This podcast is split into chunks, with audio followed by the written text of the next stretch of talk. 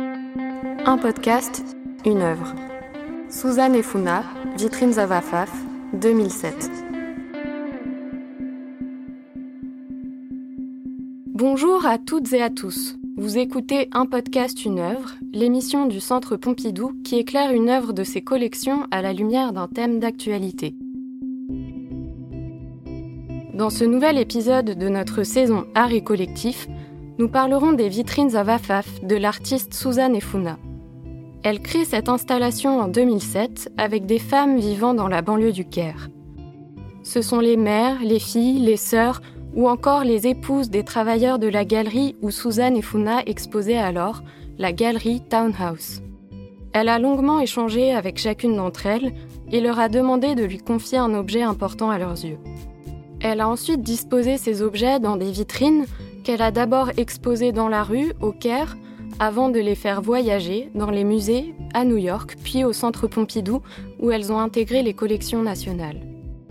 Dans cet épisode, il sera question de la place des femmes dans l'espace public, en Égypte comme en Europe, du pouvoir de l'art pour créer du lien social, et aussi du collectif comme moyen de survie politique. Nous voyagerons de l'Égypte à la banlieue parisienne, où des femmes précaires et marginalisées se mobilisent pour leurs droits fondamentaux et leurs conditions de vie. Mais écoutons d'abord la conférencière Catherine Lascaux nous décrire l'œuvre Vitrines of Afaf. Dans quatre vitrines à hauteur d'homme ou un peu plus, des objets sont exposés ces vitrines ont un aspect industriel en verre, en métal. De toute évidence, elles étaient destinées à un tout autre usage. Elles sont bien fermées et toutes munies de roulettes, donc adaptées à être déplacées. Une paire de vitrines est totalement transparente, formée de deux modules superposés. L'autre paire comporte un compartiment bas, opaque, fermé. Les vitrines transparentes disposent de quatre étagères, les autres de deux. Toutes présentent le même écriteau sur fond noir, indiquant AFAF 2007. Un total de 176 objets inégalement répartis. Au premier regard, ce qui frappe, c'est leur pauvreté. Pauvreté de matériaux, du papier, du plastique, des bouts de chiffon, épingles de nourrice, barrettes à cheveux, mais aussi on remarque la fréquence d'objets festifs ou qui rappellent des événements heureux, fleurs séchées ou en papier, munis d'un cœur, sorte de paquets abondamment enrubannés et multicolores. Petit couple de mariés rescapés d'une pièce montée. Vaisselle de métal brillant. Flacons de parfum. Le monde de l'enfance est très présent petites poupées en bois peint, en plastique, en chiffon, sandales d'enfants en plastique, petits trains miniatures. Peut-être il y aurait aussi des souvenirs de voyage, peut-être aussi des souvenirs familiaux. Certains objets relèvent d'un bricolage artisanal. Plateau fait d'un assemblage de bobines de bois, un petit animal bricolé à partir d'un corps en mousse bleue, toile de jute et ficelle, attelé à une charrette en forme de bouteille en plastique et dont les roues sont maintenues par une pince à linge.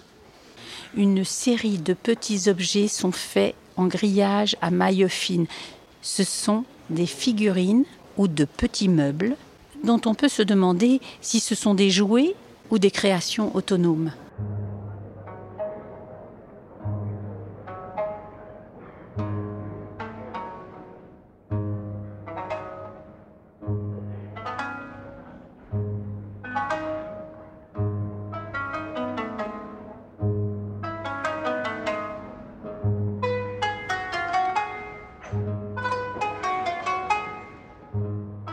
À première vue, cette œuvre semble très énigmatique. Mais le parcours de l'artiste peut déjà nous donner quelques pistes pour la comprendre. Née au Caire en 1962, d'un père égyptien et d'une mère allemande, Suzanne Efuna vit en Égypte jusqu'à l'âge de 6 ans avant de partir avec sa mère en Autriche. Elle étudie en Allemagne d'abord la peinture, puis les nouveaux médias. Pour créer, elle utilise plein de techniques différentes. Dessin, installation, sculpture, photographie, mais aussi vidéo et performance. La ville est très présente dans son œuvre. Ses dessins, comme les séries Cityscapes ou Buildings, sont composés de lignes et de points à l'encre de Chine et sont comme autant d'architecture et de paysages imaginaires qui se déclinent et se superposent au gré des couches de papier. Elle s'intéresse aussi au motif du moucharabier. C'est un élément d'architecture typique du Caire, une sorte de cloison ajourée qui permet de cacher les femmes des regards de la rue, mais qui sert aussi de système d'aération. Dans ses photographies, Woman Behind Mashrabia, réalisées entre 1997 et 2004, Suzanne Efuna se met en scène devant ou derrière ses moucharabiers. Elle utilise un procédé artisanal et ancien, le sténopé, comme un clin d'œil à l'exotisme des vieilles cartes postales coloniales. Le genre et l'orientalisme, ce regard fantasmagorique porté sur un Orient créé de toutes pièces, sont donc des thèmes que Suzanne Efuna travaille déjà lorsqu'elle réalise ses vitrines of Afaf en 2007.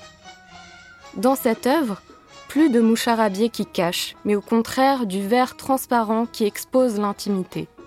Pourquoi ces objets du quotidien, qui paraissent pour certains très banals, ont-ils été choisis. Et ces quatre vitrines, pourquoi ont-elles des formes différentes? Que signifient ces plaques noires affichant la mention AFAF 2007, écrite en alphabet latin et en arabe? Pour tenter d'en savoir plus, nous avons posé toutes ces questions à Suzanne Efuna lors d'un entretien en ligne. AFAF, euh, le nom Afaf a été une source d'inspiration lors de la réalisation de cette œuvre et de la collecte de tous ces objets. Au départ, je ne savais pas que j'utiliserais Afaf dans le titre Vitrine of Afaf. C'est pourquoi j'ai aussi utilisé le mot Afaf sur ces plaques. Il s'agit de plaques d'immatriculation. En effet, dans la ruelle où j'ai exposé les œuvres, il y a des garages et des ateliers qui fabriquent aussi des plaques d'immatriculation pour voitures. Les plaques qui portent l'inscription AFAF ont été fabriquées et peintes à la main par les ouvriers de ces garages. J'ai décidé d'utiliser le mot AFAF après avoir rendu visite à toutes ces femmes chez elles. Ces visites se sont étalées sur une période de trois mois, je dirais, voire quatre mois. Je leur ai rendu visite à plusieurs reprises, j'ai pris le thé, j'ai discuté avec elles avant de collecter les objets. Au début, je leur demandais comment vous appelez-vous? Et elle me répondait, je m'appelle Afaf. Puis je me rendais dans une autre maison et on me répondait la même chose. Je m'appelle Afaf. Et ainsi de suite, Afaf, Afaf. J'ai fini par demander à l'homme qui m'accompagnait chez ces femmes, pourquoi portent-elles toutes le même nom? Il m'a alors expliqué qu'il s'agissait d'un nom fictif pour se protéger.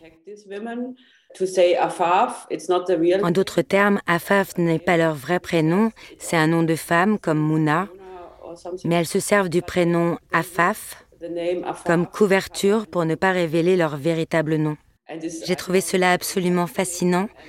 C'est pourquoi j'ai décidé de l'utiliser comme titre pour les vitrines, pour dire qu'elle représente toutes les Afaf qui vivent dans l'ombre et dans l'anonymat.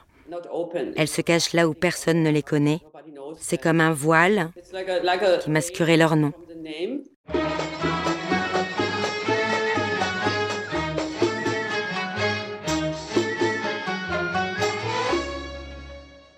Lorsque j'ai commencé ce projet, je me suis dit que je penserais au design des vitrines plus tard, parce que je voulais d'abord connaître toutes ces femmes qui vivent avec les employés de la Ton House Gallery.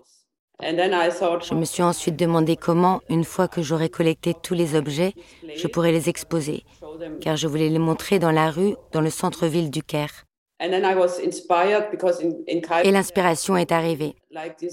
Au Caire, on trouve ce type de vitrine à chaque coin de rue pour vendre à manger.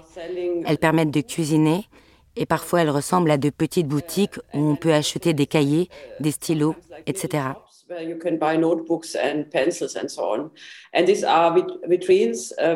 Et les vendeurs déplacent ces vitrines sans cesse en ville comme une boutique sans adresse fixe. Je suis ensuite allée dans un atelier où l'on fabrique ces vitrines. J'ai dessiné les plans et j'ai dit, je veux ce genre-là. Je suis contente d'avoir deux modèles différents. Il y a celles très métalliques et les autres qui comportent davantage de verre. Puis j'ai demandé aux personnes qui réalisaient les plaques d'immatriculation dans la ruelle en face de la galerie de peindre les noms à la main. C'était important pour moi que les vitrines soient mobiles, qu'elles puissent se déplacer comme des voitures, car elles étaient exposées dans la rue en face de la galerie. Tous les soirs, il fallait les rentrer avant de les ressortir au petit matin. On les déplaçait ensuite là où les gens s'asseyaient, car beaucoup de gens s'assoient dans la rue pour boire un café. Tous les jours, donc, il fallait réfléchir à l'endroit où on allait les installer. Cet endroit n'était jamais le même et il changeait parfois au cours de la journée.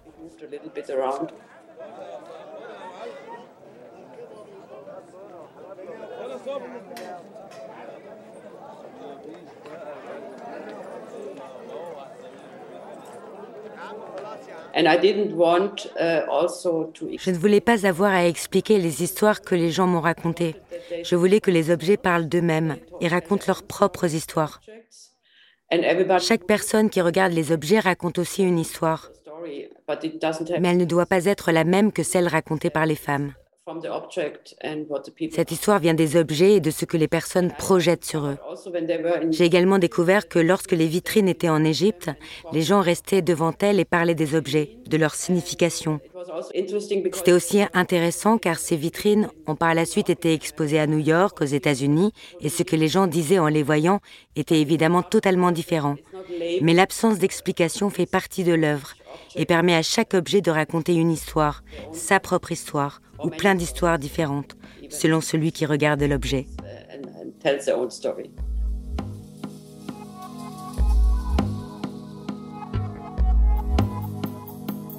L'œuvre de Suzanne Efuna s'inscrit dans une démarche résolument féministe. Il s'agit de donner une place au cœur de la rue, au cœur de la ville, à ces femmes isolées, éloignées, qu'on a l'habitude d'ignorer. Les vitrines brouillent les frontières entre l'intérieur et l'extérieur, entre l'intime et l'espace public, qui est politique. Suzanne Efuna cherche à créer du lien entre les individus. À travers son œuvre, elle rassemble des femmes en un collectif qui investit la rue avec ses objets énigmatiques. Mais aussi, elle cherche à rassembler autour de son œuvre. Les vitrines sont installées dehors pour susciter la curiosité des passants et faire naître des récits autour de ces objets des récits qui circulent dans la ville, partant des ruelles du centre-ville du Caire, où se situe la Townhouse Gallery. Ce projet reposait sur ce constat. Je connaissais tous les employés de la Townhouse Gallery qui étaient impliqués dans l'installation des expositions et qui rencontraient des artistes du monde entier, mais je ne voyais jamais leurs femmes ou de femmes tout court, qu'il s'agisse de leurs sœurs, de leurs filles ou d'autres femmes de leur vie.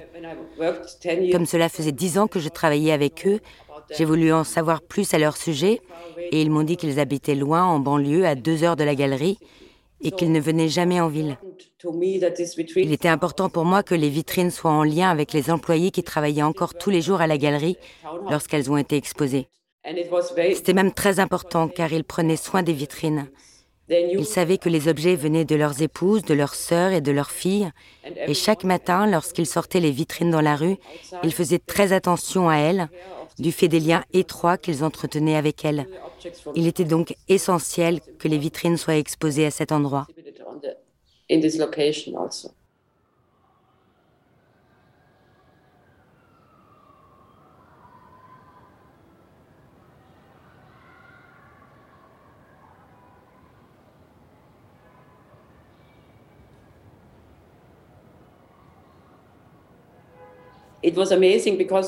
Pour moi, c'était extraordinaire. Je restais souvent assise là, attentive, et les gens ne se doutaient pas que j'avais un quelconque rapport avec l'œuvre. Il m'est arrivé d'écouter des enfants en parler. Ils connaissaient le mot afaf, ils savaient que c'était un nom de code. J'ai vu différentes personnes en parler et raconter des histoires. Certaines qui connaissaient la signification de l'œuvre et d'autres non. L'Égypte est vraiment une société qui fait la part belle des histoires. On se raconte des histoires et à chaque fois qu'on la transmet, l'histoire change légèrement.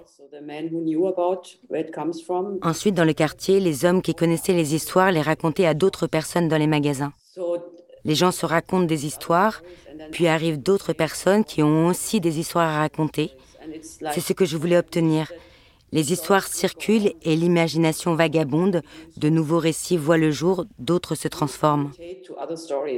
Cela m'a touché. J'ai vu de nombreuses personnes s'arrêter devant les vitrines pour les regarder et en parler.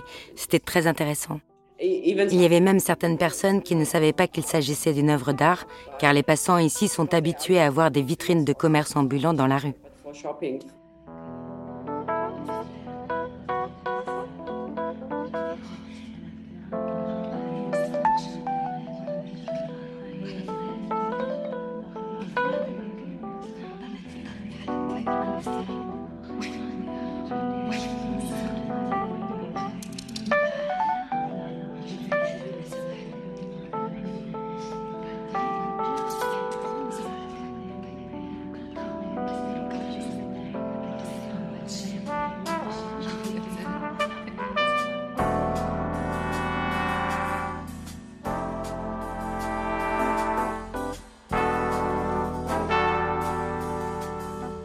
Si certains objets sont très communs, des bigoudis, des briquets, une pochette de CD d'Oum Kalsoum, d'autres sont vraiment très surprenants.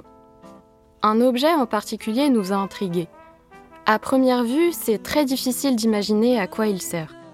Il est posé à la verticale et grand comme une poupée. C'est un objet touffu, plein de rubans bolduc qui forment des boucles sur elles-mêmes. Il a quelque chose d'un chien très poilu, d'un sapin de Noël croulant sous les guirlandes, ou encore d'une piñata. Uh, Lorsque je suis arrivée dans la maison de cette femme, j'ai été subjuguée. J'ai vu cet objet sur la table, mais chose très intéressante, les murs étaient recouverts d'une sorte de papier peint représentant d'autres pays, comme l'Italie ou un pays de ce genre. Cette maison était vraiment incroyable. On avait l'impression d'être en Italie ou ailleurs à cause des photos d'autres pays, collées au mur comme du papier peint. Je lui ai demandé de quoi il s'agissait et elle m'a montré qu'il y avait une bouteille à l'intérieur. Les rubans ressemblent à ceux qu'on utilise pour les emballages cadeaux. Elle avait inventé cet objet pour elle toute seule. Elle en avait beaucoup et aimait les confectionner. Je pense qu'elle a commencé à les fabriquer à l'aide des cadeaux qu'on lui offrait, avec des bouteilles de différentes tailles, et on a fait une série d'objets vraiment artistiques. Voyant mon enthousiasme à leur sujet, elle a fini par m'en donner un. Et cela signifiait beaucoup pour elle. Cet objet représente l'imagination de ces femmes et je pense que c'était comme un fantasme pour elle, un fantasme très artistique. En fait, ces femmes ne sont jamais allées au Caire pour voir les vitrines. À ce moment-là, elles ne quittaient même pas leur foyer ou peut-être juste pour faire des courses dans le quartier. Leur mari ou leur fils leur en ont pourtant parlé, mais elles ne se sont pas rendues en ville pour les voir. Et c'est étonnant car la porte ne leur était pas fermée. Elles n'avaient pas d'interdiction de quitter leur domicile. C'est la société et le contexte social dans lequel vivent ces femmes qui les empêchent de sortir de chez elles. Lorsque les vitrines étaient exposées aux États-Unis, les gens m'ont aussi posé des questions à ce sujet. Mais je leur ai dit que quand j'étais à New York et que j'habitais à Harlem, je connaissais aussi des femmes qui ne s'aventuraient jamais bien loin de chez elles.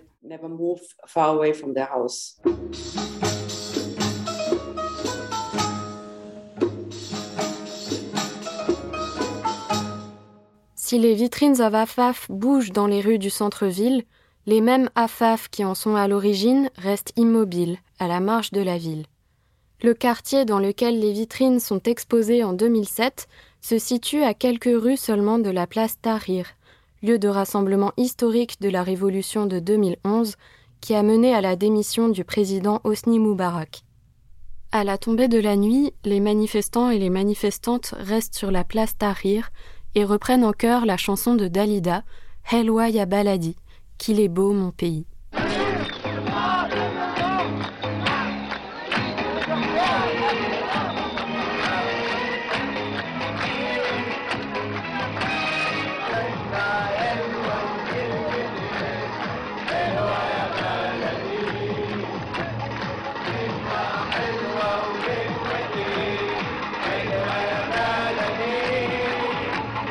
À l'époque où Suzanne et Funa exposent ces vitrines of Afaf, la tension est déjà en train de monter en Égypte. Le chômage, les salaires très bas et la dégradation des conditions de vie provoquent des grèves dans plusieurs endroits du pays. Les femmes jouent un rôle majeur dans cette contestation politique, tout comme dans la révolution de 2011. En 2006-2007, une immense grève a lieu dans la plus grande usine textile d'Égypte, dans le delta du Nil.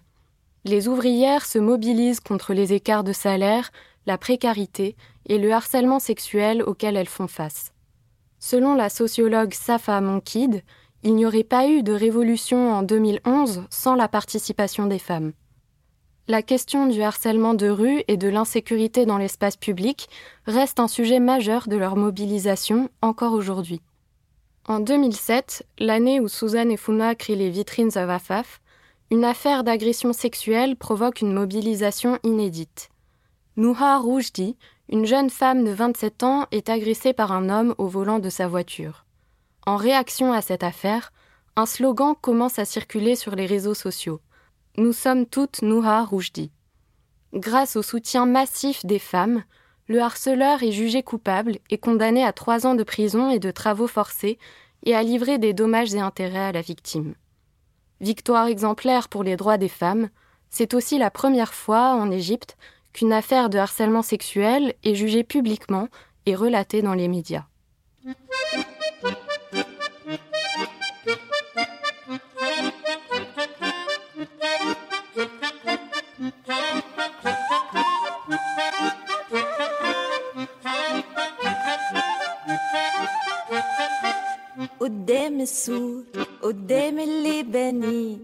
L'œuvre de Suzanne et Funa résonne fort avec la société de son époque.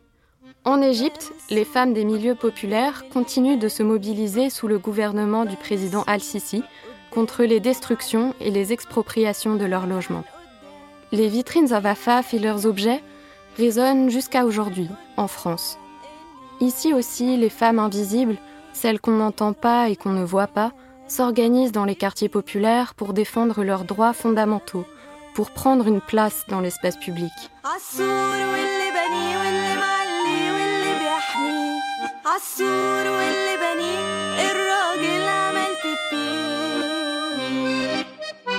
Nous sommes allés rencontrer la militante Fatima Wassak, qui est à l'origine du Front de mer, un syndicat de parents des quartiers populaires à Bagnolet.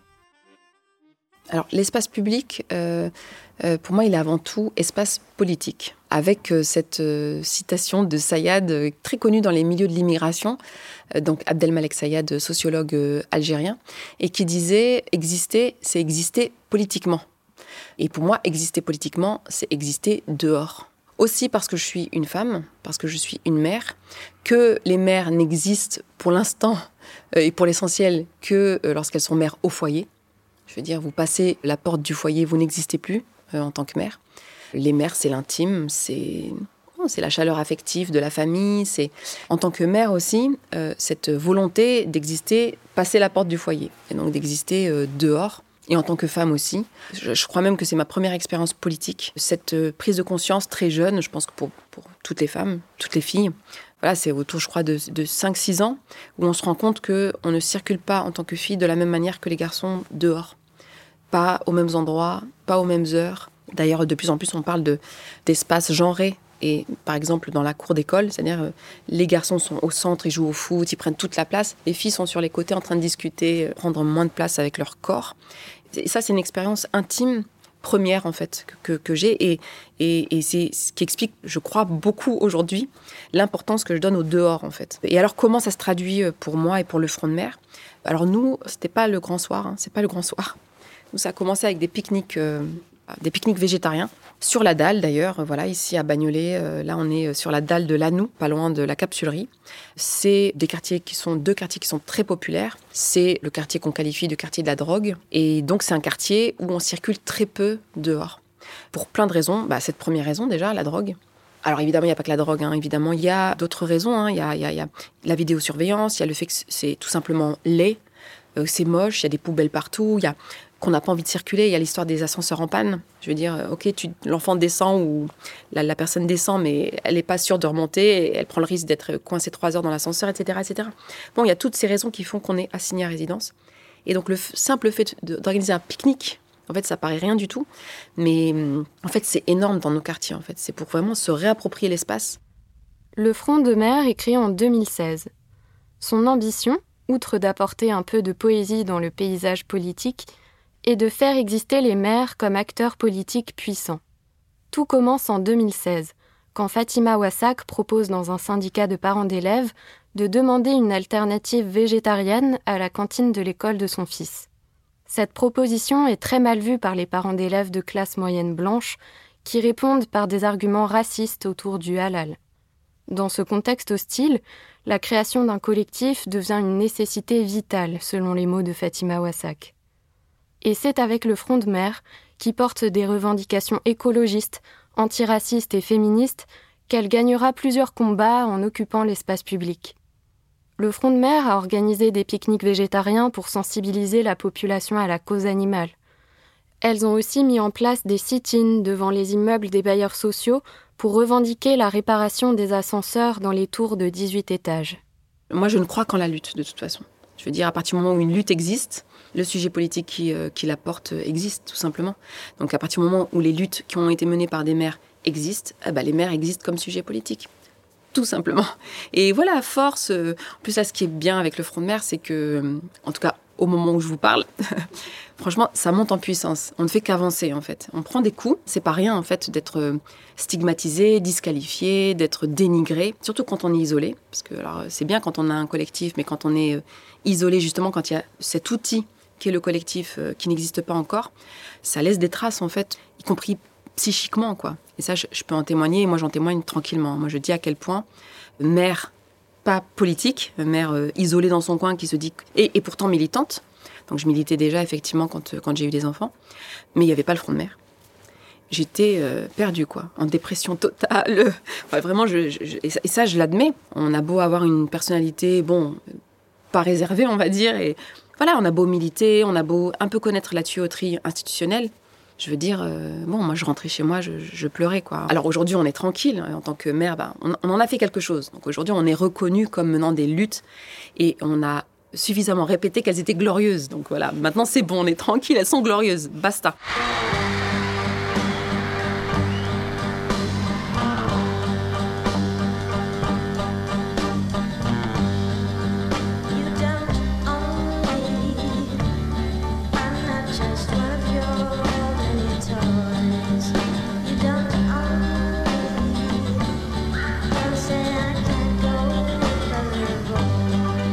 La seule force, c'est le collectif. C'est ça qui fait la différence. Et le collectif, c'est pas des milliers de personnes. Hein. Le front de mer, au début, c'est 7-8 personnes. Mais bon, 7-8 personnes, euh, voilà, ça fait la différence. Quand c'est 7-8 personnes qui déjà se parlent, qui peuvent échanger des expériences. Et donc, c'est comment on passe de une expérience euh, floue, vague, pas encore politique en fait, où on peut culpabiliser aussi par rapport à ce qui nous arrive, c'est-à-dire euh, la frontière entre je suis victime de quelque chose et je subis des violences et peut-être qu'il y a un truc que j'ai fait qui, était, qui n'allait pas. Ça n'a pas duré euh, des années dans ma vie, mais c'est une petite période que j'ai connue hein, où je me disais, mais on me traite de communautariste, d'islamiste. Peut-être que j'ai mal formulé les choses, peut-être qu'il y a un malentendu, peut-être que j'aurais dû mieux m'exprimer, euh, peut-être que j'aurais dû euh, mieux référencer ce que je disais, ou peut-être que tout simplement, oui, effectivement, je devrais davantage m'occuper de mes enfants. Peut-être que je travaille trop. Et c'est comment on passe de ça à en fait, non, c'est pas moi le problème, en fait. On est traité de la même manière là autour de la table, nous sept ou nous huit. Et donc, c'est une expérience politique. Et c'est là que tout commence. C'est ça qui donne de la force, en fait. Y compris quand on prend des coups, bah, le simple fait de pouvoir en rire déjà, des coups, parce que c'est vrai qu'il y avait des coups qui étaient euh, graves, mais en même temps, par exemple, le fait d'être traité euh, d'islamiste, euh, alors c'était en 2016, et c'est vrai que c'était juste après les attentats de 2015, et il y avait cette, cette idée que, quoi que l'on exige en termes d'égalité lorsqu'on est une mère considérée comme musulmane à l'école, enfin dans l'institution de manière générale, mais précisément dans l'institution scolaire, c'était euh, renvoyé vers cette idée de cheval de Troie. On demande euh, une alternative végétarienne, et donc c'est une question égalitaire. Tous les enfants peuvent avoir accès à un repas équilibré, qu'ils mangent de la viande ou pas. Euh, et donc c'était bien d'abord et avant tout une question d'égalité, de justice sociale, une question même environnementale, et c'était ce qu'on avait posé sur la table aussi à l'époque. Et c'est comment ça va être perçu comme le cheval de Troie qui va amener à l'islamisation de l'école et de la France de manière générale, quoi. Dans un truc qui paraît à l'époque complètement irrationnel. On se dit mais c'est pas possible. Pourquoi vous me parlez de Daesh Quel rapport avec la cantine, quoi? Et oui, c'est dans, ce contexte-là, c'est bah, comment on arrive à rire de ça, en fait. C'est aussi pour cette raison que le front de mer, c'était formidable et que moi, vraiment, ça m'a sauvé euh, une partie de ma vie. C'est aussi bah, d'avoir un espace comme ça euh, de soutien, de solidarité, euh, entre copines, en fait. Hein. Franchement, à l'époque, c'était pas plus compliqué que ça, quoi. Plus que la lutte, c'est la victoire qui est importante pour le front de mer. Je pense que c'est ce qui fait la singularité des luttes que l'on mène en tant que mère, c'est qu'elles sont pensées pour être victorieuses parce qu'on n'a pas le temps, parce qu'il s'agit de nos enfants là maintenant, et qu'on ne peut pas se contenter de gloire pour la gloire. Quoi. Donc le, propos très révolutionnaire, euh, bah, justement autour du grand soir, euh, lutter pour lutter, lutter pour le fun, etc. Ça, moi, j'ai arrêté le jour où j'ai eu mes enfants, quoi, parce que je le faisais beaucoup avant. J'avais vraiment ce côté très gauchiste que j'ai toujours un petit peu, mais beaucoup moins parce que voilà, on n'a pas le temps en fait, et que euh, en fait les résultats, il faut les voir tout de suite. Il se trouve que nous, on a eu quand même pas mal de victoires. Encore une fois, bah, déjà le lieu, c'est une victoire, mais on avait gagné quand même pour l'histoire de l'alternative végétarienne, on a fini par gagner plusieurs années après, mais on a gagné. Il y a un combat qu'on a mené sur les ascenseurs en panne, on a gagné. Ça, c'est aussi une manière d'occuper l'espace public. Bah, voilà, les ascenseurs sont en panne, on est assigné à résidence, on gagne, et les ascenseurs marchent, ils ont été remplacés et ben ça nous permet d'aller dehors quoi. Et donc ces victoires-là, elles sont importantes et c'est plutôt à elles qu'on pense, plus qu'aux luttes. La dernière victoire du front de mer est l'ouverture d'un tiers-lieu autonome à Bagnolet, co-géré avec l'association Alternativa. Ce lieu, nommé Vert Dragon, est une maison de l'écologie populaire. Dans un ancien entrepôt industriel, ces locaux de 1200 mètres carrés sont pensés pour accueillir les habitants des quartiers populaires et améliorer un peu leurs conditions de vie. Une AMAP est mise en place, de même que des grands repas solidaires. Les habitantes du quartier pourront bientôt y suivre des cours d'autodéfense, ou encore y écouter les chansons de lutte des pays anciennement colonisés. Dans une salle dédiée à cette musique, le rappeur Rossé et l'association Hors proposent une installation où des pochettes de vinyle, des textes et des disques peuvent être consultés par tous. Le Front de mer poursuit sa lutte en faisant vivre ce lieu à sa manière, mais aussi en apportant son soutien aux autres collectifs de Front de mer en France et à l'étranger. De son côté, Suzanne et Funa continuent de créer des œuvres collectives impliquant les habitants des lieux où elles travaillent. À mon retour à New York, où je vivais en partie, j'ai pu poursuivre un projet récent débuté en 2019-2020, avant la pandémie de Covid.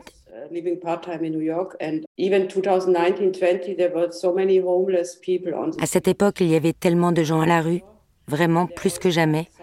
Uh, Ils avaient tous des écriteaux où on pouvait lire des messages.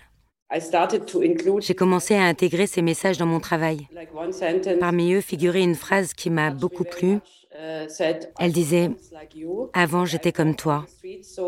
Lorsque je marche dans la rue et que je découvre tous ces messages, ils me font l'impression de poèmes ou de fragments de phrases que je compile dans mon œuvre. À mon retour, une fois qu'on a pu voyager de nouveau, j'ai assisté à une recrudescence de ces messages liés à l'augmentation du nombre de SDF. À mes yeux, c'est comme une autre société qui vit dans la rue, comme un autre pays à l'intérieur du pays. Ces phrases sont un peu comme les objets des vitrines, mais c'est une autre manière d'intégrer les messages de ces personnes.